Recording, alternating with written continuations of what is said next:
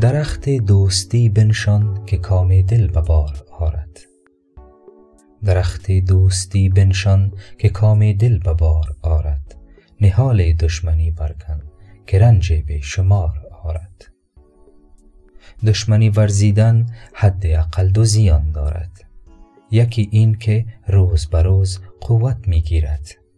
در وجود ما عمیق‌تر می گردد و به این ترتیب از میان برداشتن آن سخت‌تر می شود.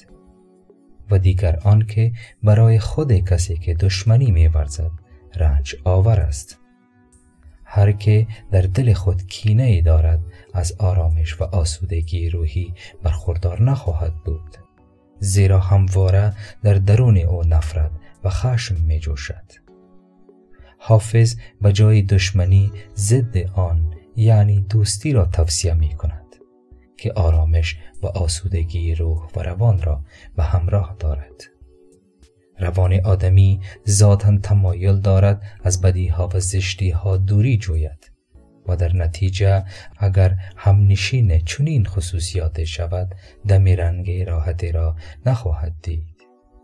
به تعبیر حافظ کام دل یا همان آرام دل تنها وقت حاصل می شود که ما به جای دشمنی ها، خصومت ها و کلا احساسات و تفکرات بد و آزار دهنده دوستی، محبت، مهربانی، بخشش و گذشت بنشانیم.